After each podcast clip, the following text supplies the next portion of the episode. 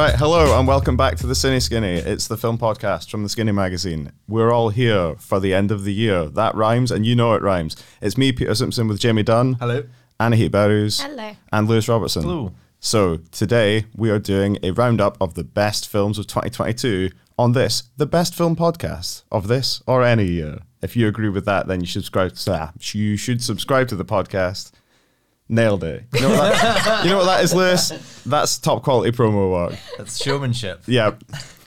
Not just any showman, the greatest showman. We're Um, all very tired. Maybe we should like preface. yeah, I should explain. It's minus it's earlier. minus seven degrees Yeah. outside. We're recording four hours earlier than we normally would. Anahit has had Five hours sleep. five hours sleep. Lewis I slept on a couch. Lewis slept on a couch. Why? Jamie I'm full of Sudafed and Lemsip because I'm ill. and I am trying to hold it together. The wheels are coming off as we're stumbling across the finish line. yes, but So close. one year of the podcast because the first episodes we did were about the films of 2021. yeah, that's cute. Wow. So yeah, look at us, eh? It's we like did it. I'm not dying.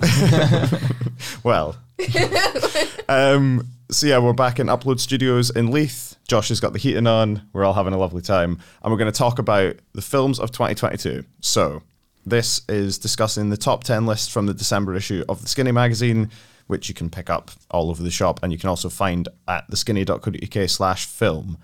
Now, the way it works is we have like a big film writing team at the magazine.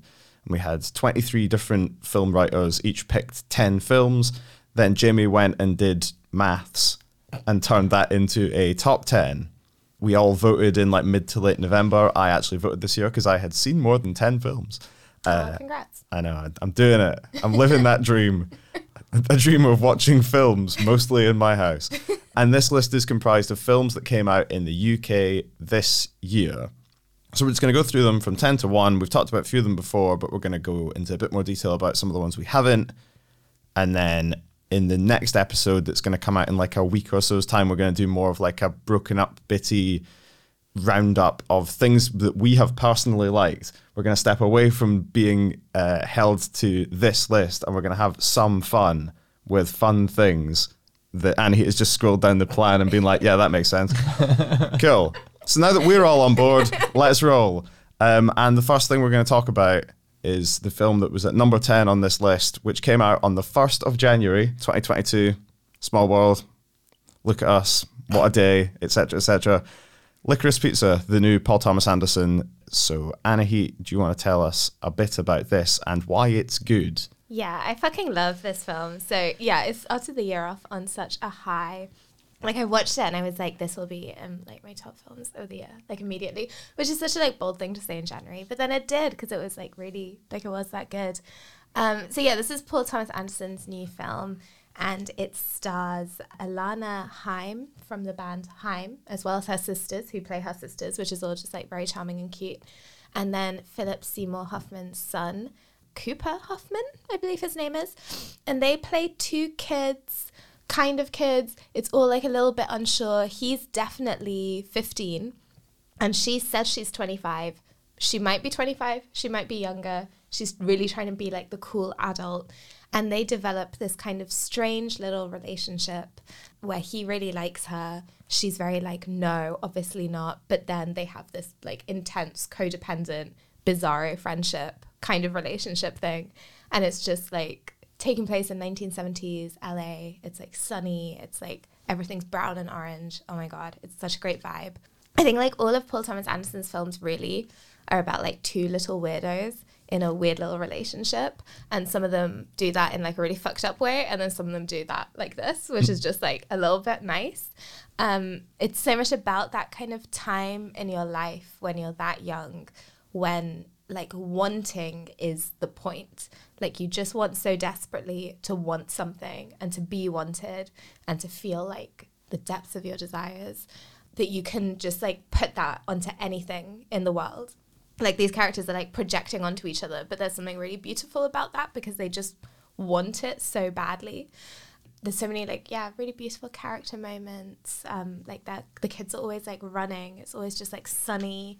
Um, there's this point where like Alana has like dressed up in a bikini to sort of impress Gary, but also not really because she's too cool. And then he like is getting with like an actual like 14, 15 year old. And then she like throws a tantrum and storms off. And it's just like so quintessential. Like, you know, that feeling when you've like built something up in your head and then it's just disappointing. And it's like so good at those like little, like, yeah, character moments. I just, I loved it a lot. It's like a very, both like very innocent and very cynical film at the same time.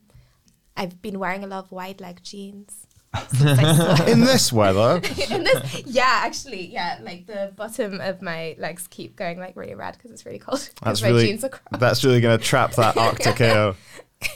Um, Jamie, what did you think of Licorice Pizza? Yeah, I agree. I totally loved it. It's a great kind of hangout movie, just a kind of fun time, really funny, sweet. The cameos are great. Um, everybody goes on about Bradley Cooper as Jon Peters, who was like uh, um, Barbra Streisand's crazy Streisand. Stre- Streisand's husband. Um, but uh, but I think the best one is uh, is uh, Harriet uh, Sansom Harris, who plays the kind of crazy. I guess she's the agent of uh, Hooper. Yeah, like her, the, her scene is in, intense. It's like it's like what's something in a David Lynch film. I love it. And obviously she was like Bebe in Frasier, which obviously she's really great at playing crazy agents. So yeah, I loved it. Um, I guess the one thing I, I would say about Paul Thomas Anderson films is I, I tend to end up absolutely adoring them, but only after the second watch. And I feel like I really want to watch this again because I feel like all his films need that kind of second watch. There's something about the way he ends his films that are always really ambiguous, and I never quite know if I'm meant to celebrate the fact the ending of this film where these two stupid kids get together or not if, they, if, if they're making a terrible mistake. And I, and and there's always kind of ambiguous. Has he been sincere or is he is he kind of winking at us? I never quite know. I think yeah, he's usually been sincere, but it usually takes like kind of couple of watches. So I kind of want to watch it again. But yeah, for pu- pure pleasure while you're watching it, this film just has it all. I think it's funny that you point out like the ending being ambiguous because this to me is so much of a film that it's kind of like the aimlessness of youth. Like it doesn't mm. really have a clear ending. Like Gary changes his sort of track so much. He like starts out as a child actor and then becomes a waterbed salesman and then owns an arcade. And I think that he's 15 throughout all of this. So it's like a busy year for him.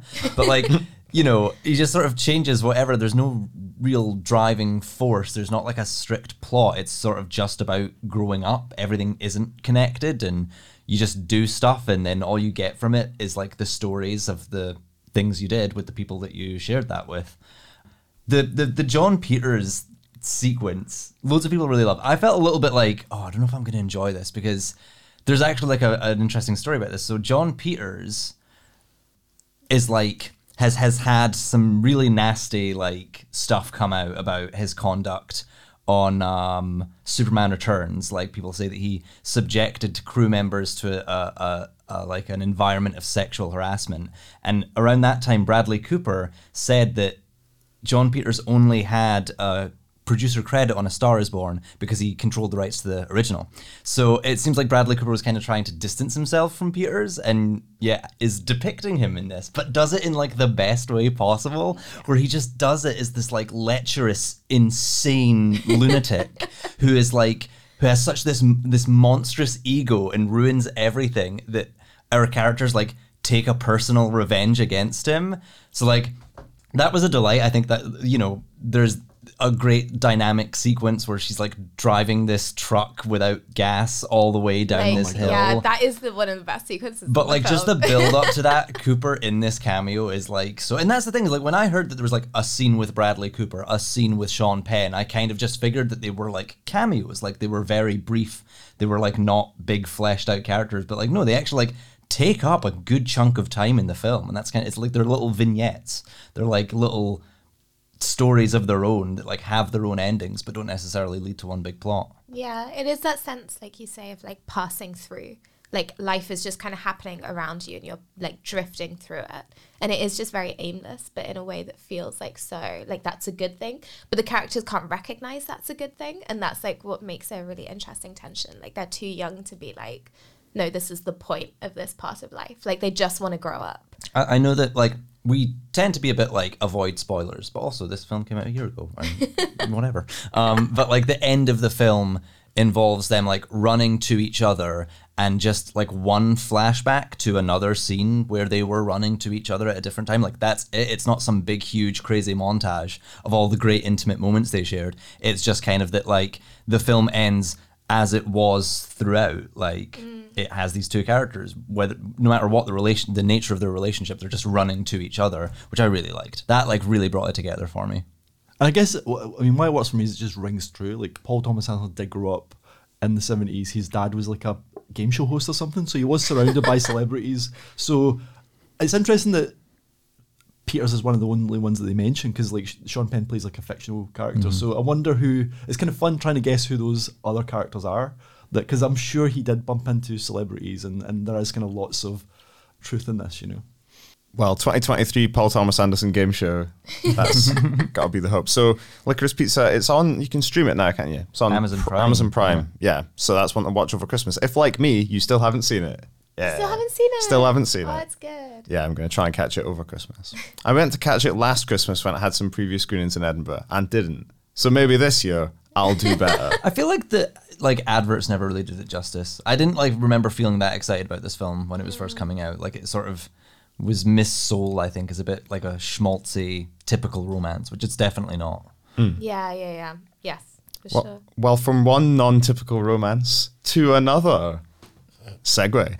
Uh, so that was Licorice Pizza. So number nine on this list of films of the year is uh, The Worst Person in the World, which is Joachim Trier's third film in his Oslo trilogy. This I remember distinctly. Played at Glasgow Film Festival and everybody loved it, and I was like, "Festival flash in the pan, how good could it be?" And then it came out in cinemas, and everyone still loved it. And I was like, "Yay!"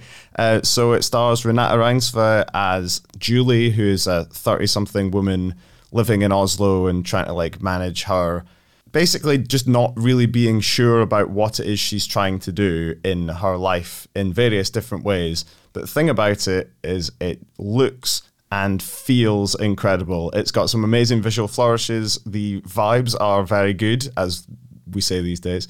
So it's basically like a sad, cool romantic comedy full of hot people and lovely Scandinavian architecture with a very, very good soundtrack. So that's really all you need to hear from me. Uh, the performances are all really great. Renate Reinsve in particular is brilliant. And I personally had it really high on my list of films of the year. I had it like second. I just really, really loved it. Um, but then I saw that like so I think it was The Guardian had it at like 30th and was like, well, you know what?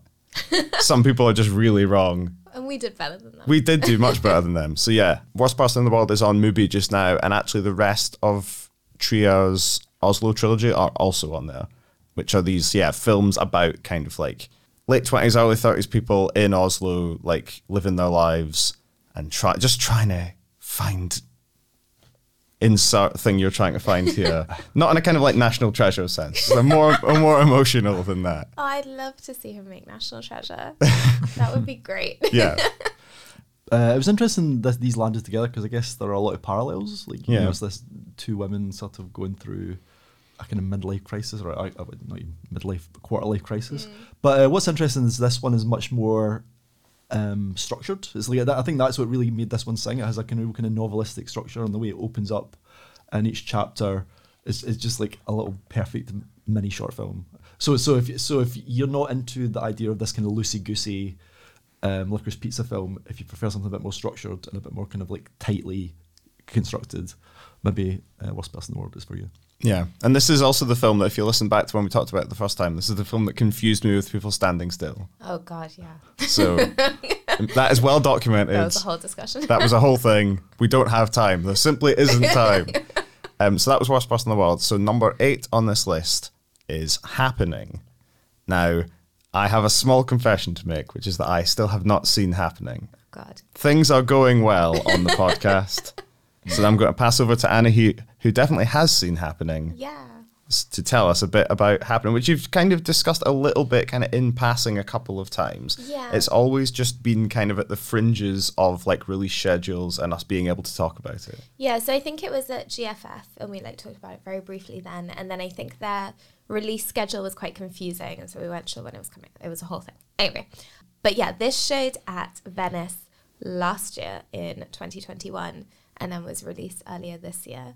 And it is an adaptation of Annie Ernaux's um, memoir of her trying to obtain an illegal abortion in 1960s France when she's kind of like a late teenager, early 20s type kind of ish. Um, I think it is quite genuinely one of the most important films to have been made in years and years. The title itself is really interesting. Obviously, kind of it is also the title of her memoir, and then in the film. But this idea of so in French it's l'événement, which is like the event, I guess.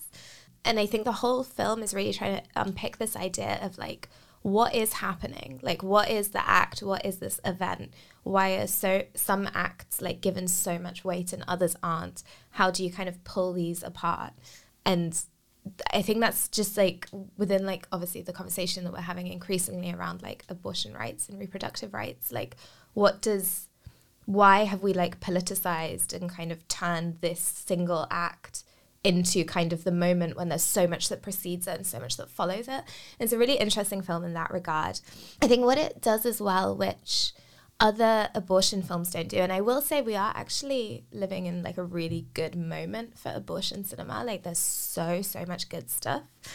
But something that I noticed with this one that I really loved is it kind of connects the need for reproductive rights with the need for women to have sex. So a lot of this is about like Annie's kind of desires. She's like a young woman. She just wants to kind of fuck guys in bars. Like that's what she wants.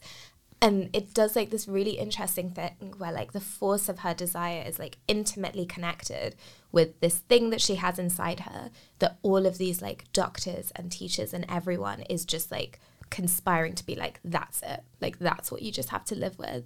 And it like yeah really gets to that kind of horrible like caught between place between yeah that paradox that you kind of have to live that this is both something you want and then it's like this fate that's like put on you it's just like really good at that really really meticulous filmmaking like this tight aspect ratio like this kind of feels so claustrophobic the whole time. It's like shot with like this really interesting naturalism. Feels very like fleshy in a way, which I think again is really interesting. Like it's really thinking about like the body, like the body as a site of events, of things happening and of being controlled. And it's just so good. It's so, so remarkable. Um, it was, yeah, it won the Golden Lion at Venice in 2021. And that really felt like I mean, awards are usually such nonsense. There really was like, oh, someone someone made a good choice. That's yeah. so nice. Imagine. yeah. So it won the award before um, Roe v. Wade controversy. Mm, so mm-hmm. like, so like, so it just became more pertinent like, yeah, yeah, as the year went on as well. Yeah, I've got to confess, I feel really bad that I was planning to watch this yesterday um, on because it's on Mubi, uh, and I was just too ill to manage it. It's okay, you're but, uh, but yeah, I, I really want to see it. It looks amazing, and uh, and I think yeah, generally as well for because that was also the same year that Lingui came out, which was that Chadian drama, which was also about like um like a mother trying to obtain her daughter an abortion. And I think just generally these conversations, it was interesting that there was such a like movement of these right immediately before Roe v. Wade fell. Um, and I guess it's because you know that didn't happen out of the blue. Like mm. this hmm. stuff has been like churning for quite a long time. Um, but yeah, it is interesting that like cinema is really like it's become quite like a focal point of like how do we talk about this? It's it's yeah, because that's the thing. It's not reactionary. It's mm. not a mm. post Roe v. Wade, th- mm. thing. It's it's reflecting like a sentiment that this horrible controversy, this this failure in law, is yeah. like not reflecting correctly. Mm. Um, so yeah, that's really interesting to me. Yeah, like this reality that, and I think another thing that I think is really interesting about this film, and I guess it's because I've been writing about this recently in like another context, but like most kind of abortion cinema kind of centers on like female solidarity so it's kind of women helping women type thing which i think is itself like a very like politically interesting thing this idea that like the state won't help you the patriarchy won't help you like they're deliberately trying to get in the fucking way um, and so kind of, you know, other women is sort of who you have other people who can become pregnant, like, you know, that sort of thing. But what's really, really interesting about happening is that everyone is against her. All of the other girls are also against her. And it's because they're scared. Like, this is illegal. This is something that they have been taught, like, could ruin their lives. And it's really, really good at being like, yeah, like sometimes you can have moments of solidarity and you can have help and you can have this idea of mutual aid, but also like the violence of the state can isolate you and it can leave you with nothing. And I think having seeing that on screen also felt like I haven't seen that before, even though there are so many other like really good like abortion narratives. Um, yeah, I think I think it's remarkable, like really, really good. Yeah. So it is on Mubi just now. So if you're looking for something to watch over the basically if you've got some time to get caught up on things over the Christmas break, this is one to put. It's like an easy one. It's not that long, and it is also very like it makes it sound so bleak, but it is like, you know, quite gentle. Like it's very like sun dappled and like almost like it's been shot on Polaroid. Like it's not hmm. like y- you could watch it. It wouldn't like. Well, maybe it would kind of ruin your day, but not in like a really like harrowing way. Do you know what I mean? Like it is quite a quiet, sort of easy-ish almost watch, just because it's very beautifully done and really like it moves at like a really interesting pace. So yeah, basically just to say, don't let d- do watch it. yes. Watch this film. Yes. the film is called Happening. You should watch it. yeah. Um, and another film that starts with an H that you should watch. That's what we call a segue. Do you plan these? No, they just come to me. They come to me like kind of reveries. I'm just like, hang on a minute. That letter's the same as that letter. So number seven on this list is Hit the Road, a film which we have talked about extensively. So we're just going to kind of pass pass by. Didn't even mean that one.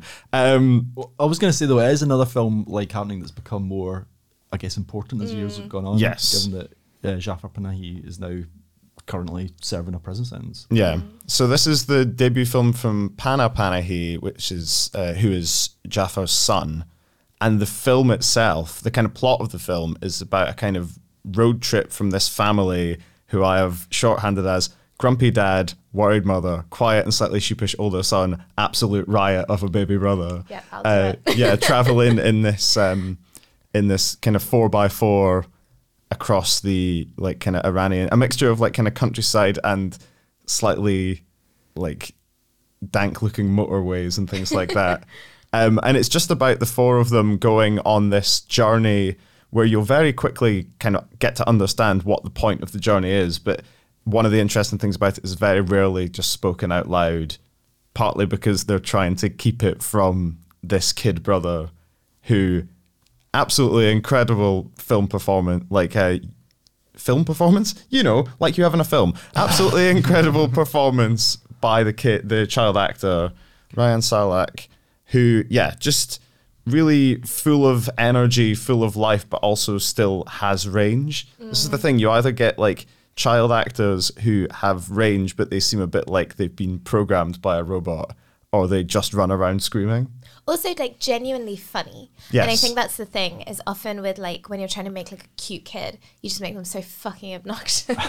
like, oh my god, ban children. But he like can literally like match his father's like kind of sarcasm tone for tone. And so he really gives him this like adult sense of humor in this child body, which like works so well. Yeah.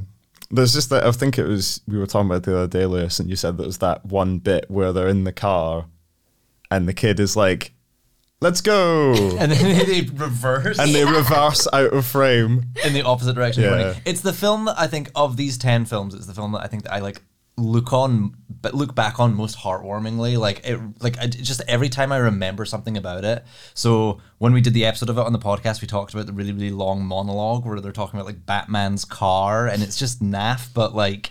Whilst they're just monologuing this, we ascend into space because it's about how, you know, just talking shit can like kind of make your troubles literally float away or how like even just like they, they all call each other like dickhead and stuff like that like it just like it makes me smile every time i think about it it's such a nice film Yeah, and then that's what's so great about it because the tone is fantastic because it is hilarious. It is like joyous to watch, but it's it's it's actually heartbreaking as well. Like like on the surface, it's just like pure pleasure, but underneath it all is this kind of deep melancholy and sadness of the you know this family who's going to be ripped apart.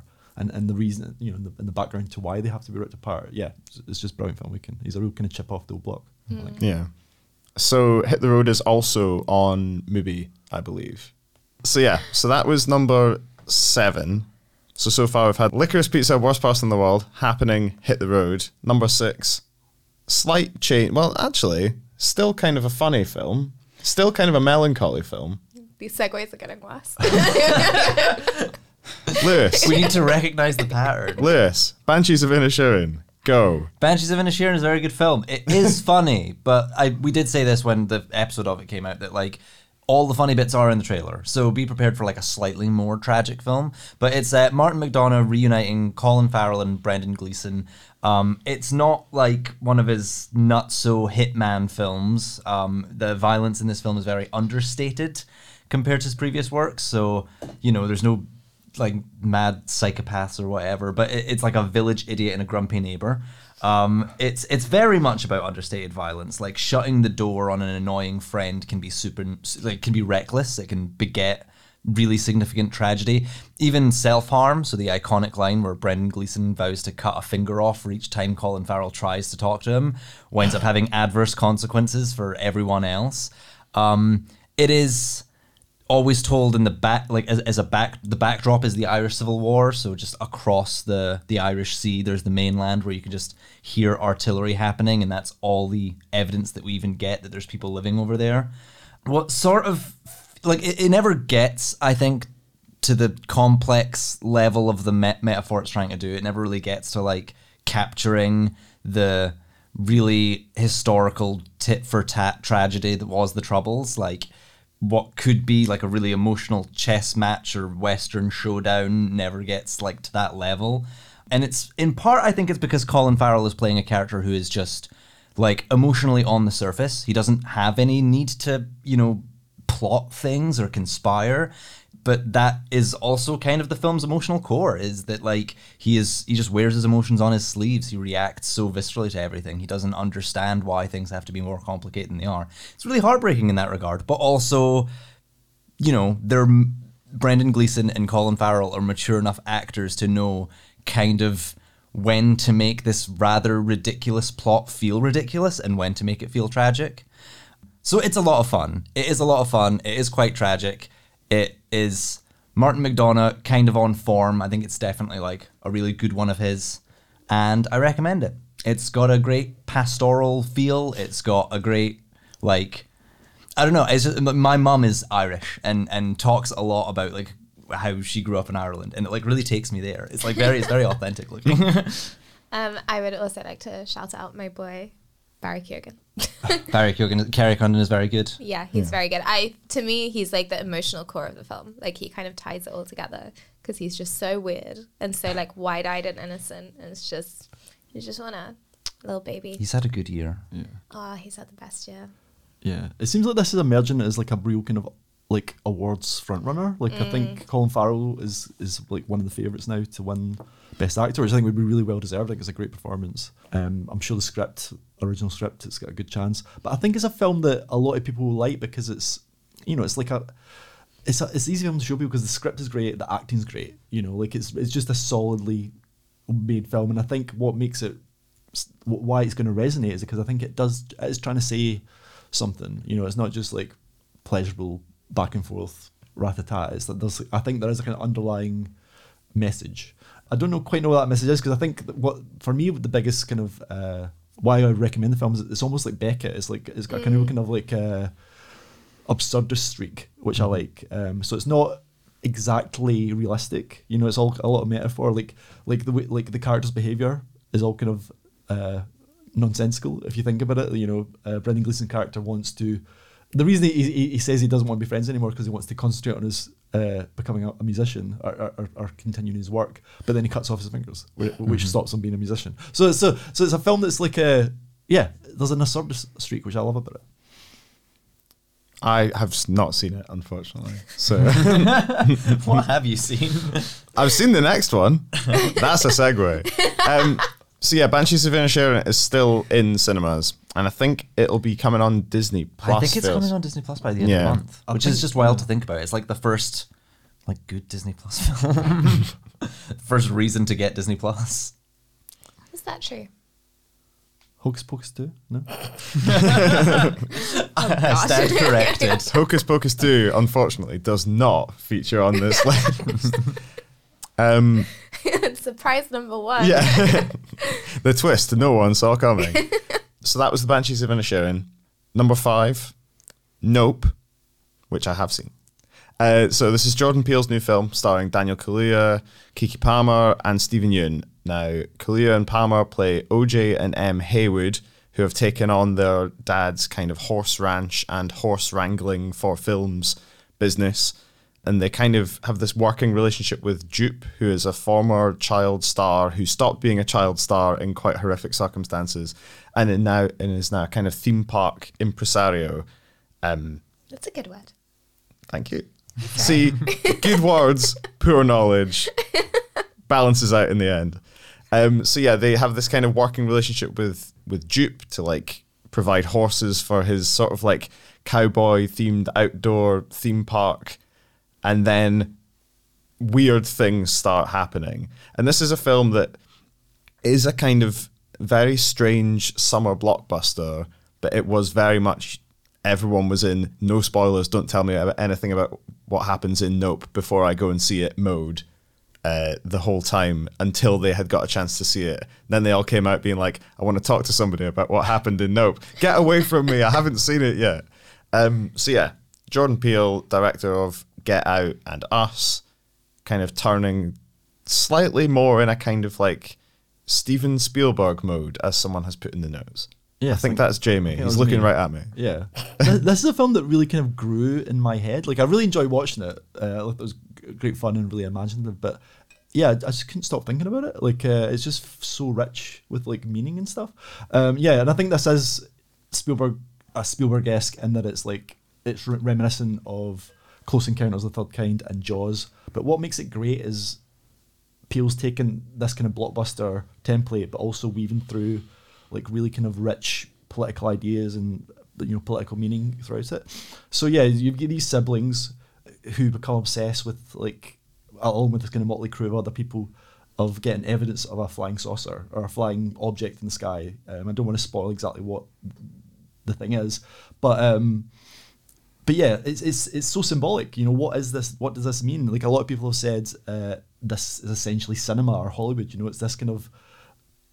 I think it's really interesting interpretation because it's this kind of square object which, if you look at it, it sucks you up and spits you out, which is like what the characters are. I feel like you know, like it's what's happened to all the characters in the film. They've all been sort of in some way, um, sort of treated badly by show business. Um, so it's, it's interesting because it, and it's also been categorized as a sci-fi, but actually it's much more of a western. And I, and I really like how Jordan Peele is taking this form, this western, which is like, I mean, I love westerns, but we've got to admit they did erase people of color from the old west. And and he's just what he's done is he's taken the western format and he's just filled it full of. Uh, you know, pe- people of color. There's no kind of white saviors here. So you've got this brilliant sister who are African American. You've got this theme park theme park entrepreneur guy uh, played by Steven Yeun, uh, who was a child star in this kind of really racist sitcom, who's uh, Asian American. You've got uh, the, my, probably my favorite character is Brandon Perea, I think his name is, who's the kind of Oh, Mexican. the kid. no, he's the, the Mexican security expert, expert in, in uh, quote marks, and he's the kind of a skeptic. He doesn't think this is going to work. but he Uh, just wants to be involved. I know. It's, it's really sweet. He's really, really fun. Yeah. Uh, so and, y- yeah. yeah. and the way that he appears in the film as well is that uh, Daniel Kaluuya's character just goes to like a kind of big box, like um, tech shop. Radio Shack. Yeah, and he's like, I want to buy a bunch of surveillance equipment. I think I can see something out my window. And the guy's like, I'll come and give you a hand. and he comes back the next day and is like, How you getting on with that surveillance equipment? It's like, just come, come in, come in. Yeah, so it's like a real kind of motley crew. I love it. I, I love the kind of gang that they put together. They also get like a crazy cinematographer who gets involved later on. But yeah, it's, it's, it's really potent with that, with the ideas. Like there's a kind of main theme that runs through it. There's like I think it's this is how it starts. Actually, you see that famous clip of a ho- the, a horseman um, filmed for the first time, and it's like a, a something you've probably seen loads of times. It comes up loads of places. It's really one of the first pieces of American cinema. Basically, it's the first kind of moving image in American the American canon.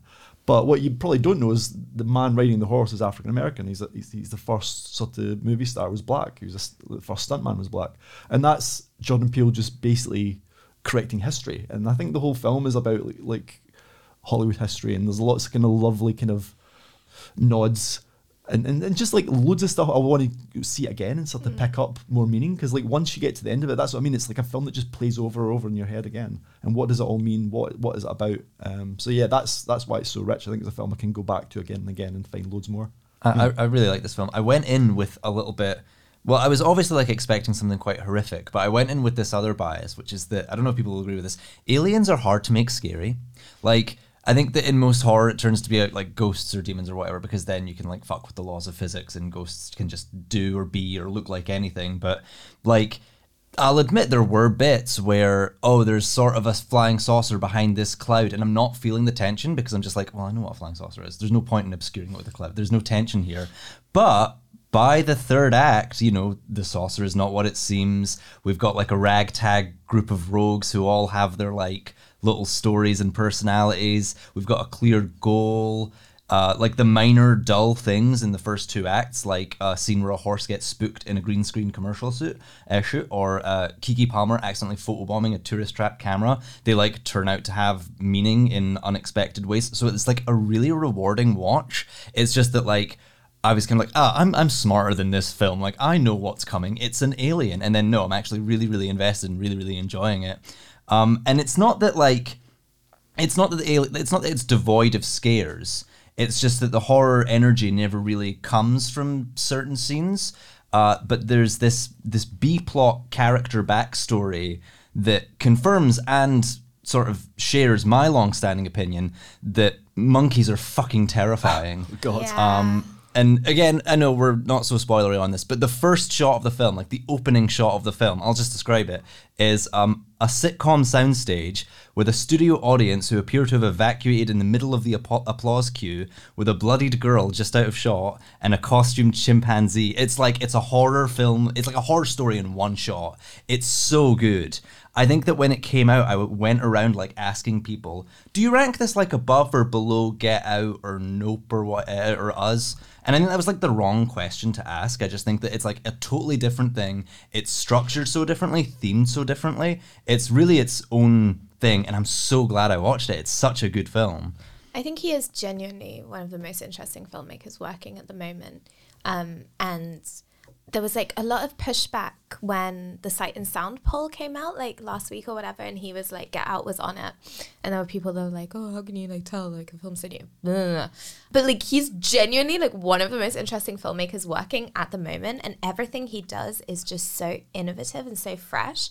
And I think, yeah, you're right. Like I was also kind of going into it being like, how will this sit within like his canon.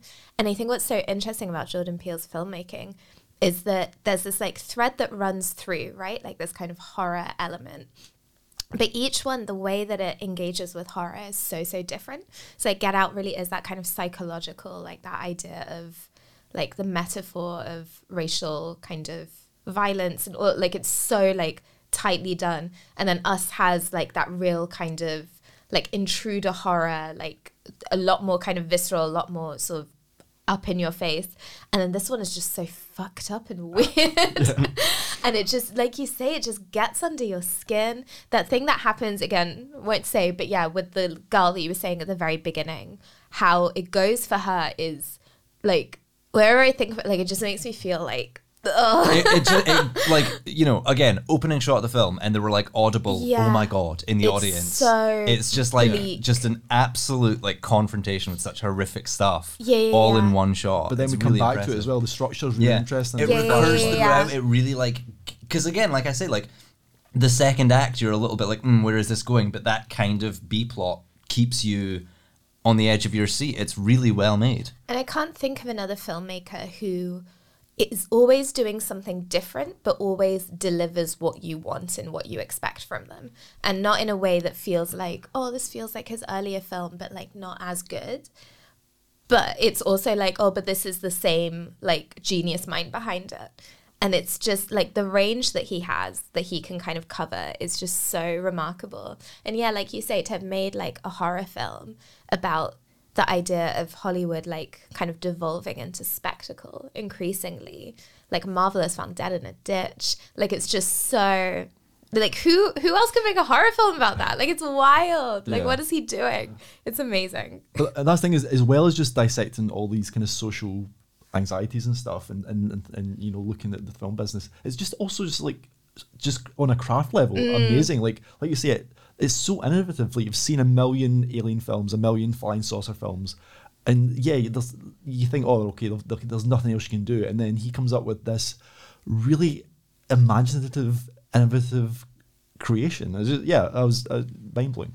So before we just go keep talking and spoil the whole film, uh, yeah. So Nope is potentially there might even still be one or two cinema screenings left, but you can definitely like rent it on like various online platforms. I don't know if it's getting like a streaming streaming release anytime soon, but you will be able to watch it over the Christmas period if you want to. See it on the biggest screen you can. Yes. It's stunning. It does look really really good. So yeah, that's Nope. That was number five. Number four.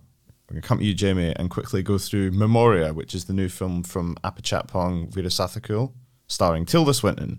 Yeah, I'm really, Go. I'm really glad this made it onto the list actually. Um, so this is uh, Weerasethakul's first film outside his native Thailand, uh, and but but you know, as often happens with uh, filmmakers moving country, they usually change the style. That he hasn't compromised anything. This is still really dreamy, otherworldly, you know, very much a piece with all his other films. So it follows Tilda Swinton as this kind of British uh, botanist who's visiting uh, Colombia, and she starts to hear this kind of weird sound that no one else can hear, but we can hear it as well. It's this kind of thud that happens in the night and it keeps recurring, and and and and, and much of the film is her trying to ex- explain this sound to people and trying to kind of like sort of ex- explore what it is. But then the film sort of spreads out and opens out, and it becomes much more about a kind of meditation on memory and time place, and explores how kind of the scars of violence and colonialism sort of still linger. You know, so it's like it- it's, it's his style, but he's very much making a film about Colombia now as well. So yeah, it's very mysterious, dreamy. Um, and most of the time, you're just kind of watching Tilda Swinton's character and I kind of, you know, sort of trying to kind of tune into this strange new country she's in. So, so in one level, it's actually just a great film about capturing that kind of outer body experience of like when you go traveling. You know, particularly a country that's very different from your own. Um, you know, where you kind of get lost in the sights and sounds and smells of this new place. So, it's like it kind of works as a kind of dreamy travelogue if you're into like films sit, take, that transport you somewhere else. But it's also uh, working on that level of, you know, exploring time and dreams and you know a country's history. So it's, yeah, it's, it's working on loads of levels. He's, he's he's one of the great filmmakers, I think, uh, one of the most innovative filmmakers working right now. And yeah, I'm glad that it kind of resonated with our writers. Yeah, because I've not really seen much of uh, Weerasethakul's films, but you talked a bit about them on an episode earlier in the year about a bunch of his short films playing like an all-night screening in Glasgow, and it was to try and encourage everybody to like nod off a bit, basically, and have a kind of weird, slightly woozy experience. Sounds like a bit more of that. Yeah, that's exactly the vibe. His films are kind of is it some some somblistic? That's not the right word, is it? What's the word? no, yeah. Uh, yeah, it's, it's something. Yeah, Soporific. That's the word. Yeah, uh, you know, he, he he does. He, he he said that he's actually quite happy if you nod off. You know, because he he likes the idea that your dreams also mingle with his films, which are like very dreamlike. But yeah, th- this one's I think maybe going to get a. It's probably got a bigger audience because it's it's partly in English. Um, it's got Tilda Swinton. It's this first film with a kind of major star. But yeah, o- off the back of this, I would love to see him sort of do other stuff outside of Thailand because it hasn't changed the style. It hasn't kind of watered it down. It's just maybe made it more accessible because it's it's kind of sort of you know you don't have that language barrier. Yeah. So this one's on the BFI player just now, so you can watch it. So that is Memoria. You want to talk about a film that takes you on a journey? Film at number three takes you on a number of different interlocking journeys all at once. It's everything everywhere all at once. And his face was just like, where the hell's he going with this? so everything everywhere all I at should have once. had faith. Uh, I mean, you can see why you wouldn't, but there you go. Um, so Everything Everywhere All at Once, I think, is the best multiverse film, the best kind of martial arts action film, and one of the best comedies of 2022 all at the same time. It's directed by Daniels, who previously made Swiss Army Man, which is the Paul Dano and Daniel Radcliffe riding a body around a small island film and it kind of simultaneously manages to do a lot of stuff around like the intergenerational trauma between Michelle Yeoh's character Evelyn and her daughter. It manages to like tackle these ideas of like being of the kind of sadness you feel when your life hasn't quite worked out how you expected it would. But it also has these like absolute balls to the wall fight scenes with people getting like throttled with bum bags. It also has weird touches of like surrealism and like strange like love stories that flit in for a moment and then come back later on and like a whole load of other stuff all besides that as well. It is as the title it, Everything Everywhere All at Once would suggest a lot. But I would say that if you're looking for something to watch over Christmas and you need something to really like shake you up a bit, if you've eaten too much and you're feeling a bit like I've forgotten how to think uh, because I've been like surrounded by family or just like I'm completely full of Quality Street, then this is like two and a bit hours that'll like shake you right out of there. It's really, really good, really funny. And yeah, the action is just really good. It's often, you, you don't often get a film that is able to do those two things to an extremely high standard. You get your kind of like rush hours where like one of the things doesn't quite work. They can't quite work at the same time as each other. It reminds me a lot of um, films like Kung Fu Hustle and Shaolin Soccer has a very similar kind of air to those, where it like is able to work on a number of different levels, but crucially like the the scrapping all still works. Yeah, so I really enjoyed Everything Everywhere All at Once, which I think is still I think it's maybe shown at the Cameo in a kind of extended edition oh, at some time between Christmas and New Year. I think the extended edition has There's like more everything everywhere all at once. I think I think it's Not on everything. we didn't cover everything everywhere all at once. everything everywhere all at once and some other stuff as well. I think it's some like outtakes and like a director intro Oh, and stuff okay, like that. cool. So Yeah. I was gonna say it's good that we've got a couple of actual proper blockbusters on the list as well. Because like I, I was gonna say one film that just narrowly missed the list as well was uh, Top Gun Maverick. yep, baby. yeah. So so yeah, how good is it to have like three or four really excellent, crowd pleasing blockbusters like Nope, like uh, That you're not at embarrassed to have on a list. Exactly. Yeah. Yeah. uh, you know, and it's like, and and these, I think these films, all three of those, really just show that Marvel is not the way you have to go. You know, you can be, you can make big, huge, exciting movies, but also have ideas and kind of filmmaking craft behind it. You know, and these are films that are, feel very handmade, but they're huge as well. You know, it feels like there's actual an artist behind them. So that hmm. you know, We need to like do a drinking game like every time we bitch about Marvel. just like take a shot. I feel like Marvel have also just have had like an exceptionally bad year. It's another shot. they it's have. too it's too early for this. Like I hold them to like a pretty high standard because it's Marvel. They've like kind of got to do, but they've just had a shit year. Like I've not really been tuned into Marvel at all. I saw the new Thor one, and that's Taika Waititi, and it just sort of felt like a, a decent episode from a sci-fi show. That sucks. Yeah. yeah, really bad. Yeah, New Black Panther was all right, but the rest of them Mm-hmm. that I saw were kind of shit. Anyway, kind of shit things aside, because we've got two more films to discuss on this list, and at number two it is the new film from Park Chan Wook, the director of The Handmaiden and Old Boy and other things of this nature. Decision to Leave, neo noir, slightly Hitchcockian, very very good. Jamie, please continue this line of thought. Yeah, I mean, with your just- thoughts on just, like, Decision to Leave. awesome filmmaking. I think this is like for if I was going to maybe choose a director of the year, I might choose uh, Part of Time Wiki. Just like yeah, he's so confident in his filmmaking style. So yeah, it's like follows a detective who basically becomes obsessed with the woman uh, he's investigating, who's this woman who perhaps has been involved in her uh, husband's murder. So it's like a kind of sleep in the enemy type thriller.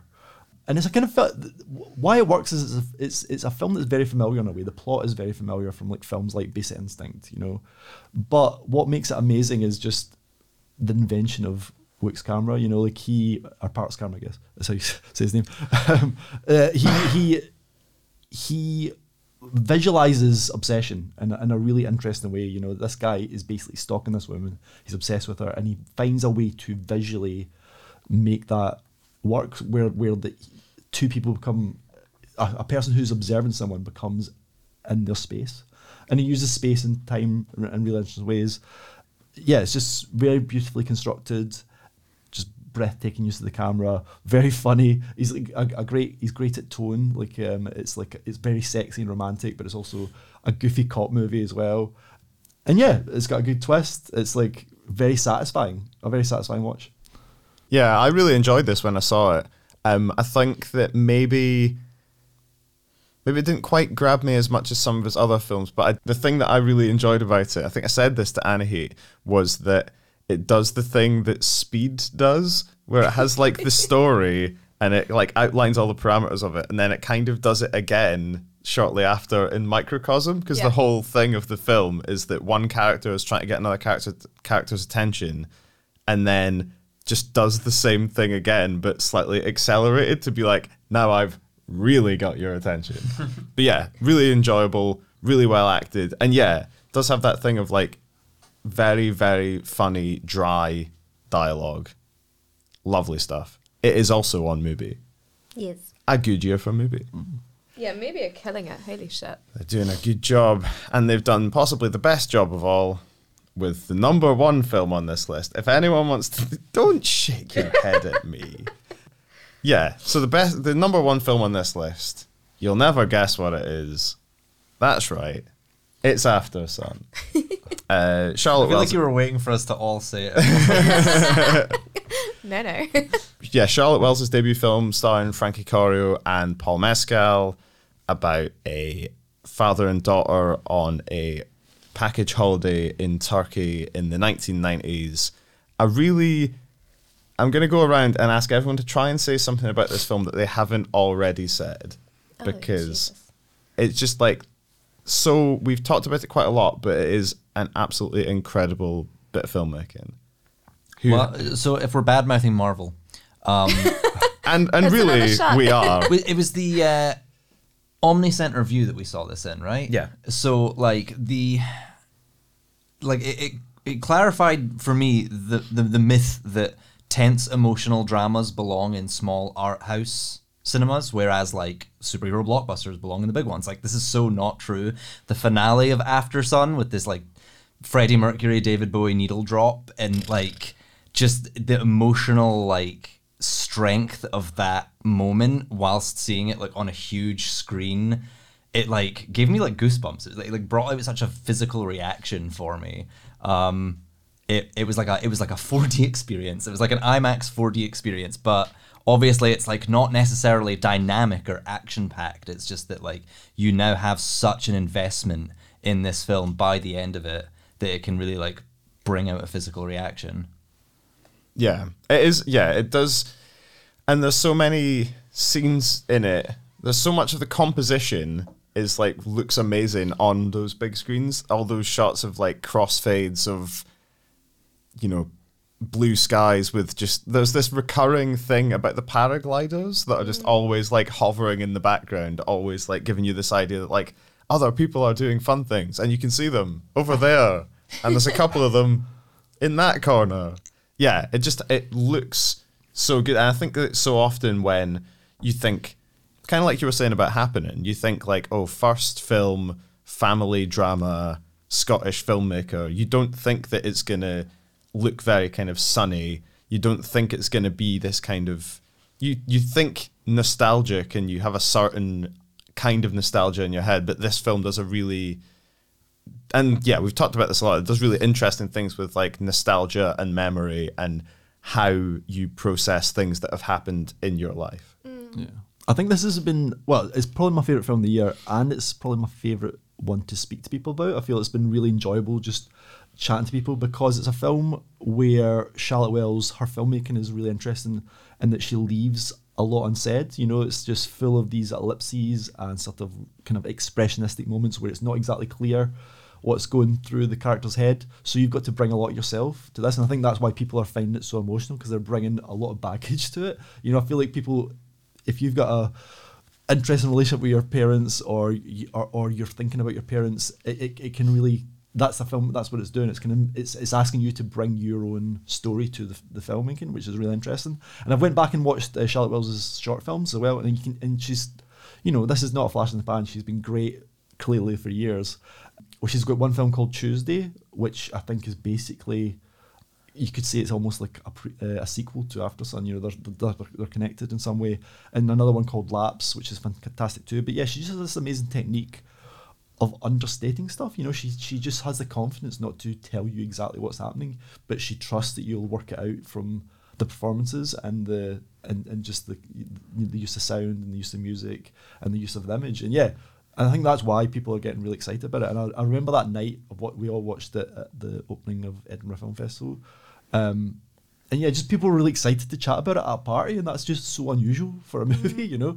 Um, so yeah, that's and and I just can't wait to see it again actually, because I'm sure more viewings will will pull out new things because it's like I say, there's like lots of space for you to sort of find things in the movie. Yeah. I think also, yeah, talking about kind of what have we not mentioned before, I feel I kind of see this film so much through the lens of Charlotte Wells because, like, just her vision and the way that she does it is like so singular to her and so, so beautifully done. And I'm so in love with her.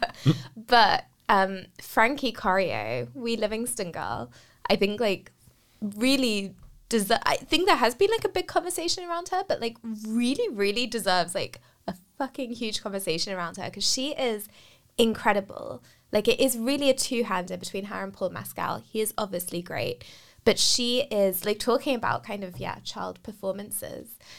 The subtlety that she brings to this, like the complete unaffectedness, and the way that she kind of like brings her own sense of discomfort to uncomfortable parts. So like I think a lot of that scene where um like her father persuades her to like play water polo and she's trying to say that she's not a good enough sw- swimmer and then she's just like stuck amidst all of these like older people and she just looks so like lost. And i think that kind of bringing that self-awareness of what it means to feel like on the fringes of things as a child and not quite like big enough to stake out your place in the world. Yeah i don't know if i could have articulated how i felt like that when i was that age. But when I see her, I'm like, yes, that's how it felt all the time, being that, like, being like 12, 11. And it's just so, yeah, it's so remarkable. Like, I'm excited to see what else she does, but I'm also like, yeah, I'm really fascinated to see what else she does because she's just so connected to this film in my mind. That that that really like on the ball depiction of like how it feels to be very little in a very big world mm. is done kind of to a reverse effect with like her seeing older people kissing and her Yeah. having her first kiss and stuff like that where you sort of participate because it's something that you are expected to participate in and there's like a bit of a blurred line there there's a bit of ambiguity in that performance it's a very very like difficult thing to nail and she does it's so Yeah. great It's so great. Yeah. It is the film of the year. Yeah. Um, you can watch it on Mubi, as we keep saying, about loads of these films that we've liked. it's maybe a clue there about the kind of people who host this podcast, but there you go. Um, so yeah, it's and I think it's potentially still on in cinemas. And yeah, it does. It is. It works on so many levels, but try and see it somewhere with a good sound system and nice bright colors. Looks lovely. So yeah, that's After the Sun. So the full top ten: Licorice Pizza, Worst Person in the World, Happening, Hit the Road, Banshees of Inisherin, Nope, Memoria, Everything Everywhere All at Once, Decision to Leave, and Aftersun. Those are the 10 best films of the year. You can read more about all of them at theskinny.co.uk slash film. well done cinema You know Good what? job. You know what? You did it. Even though Marvel tried to stand in your way.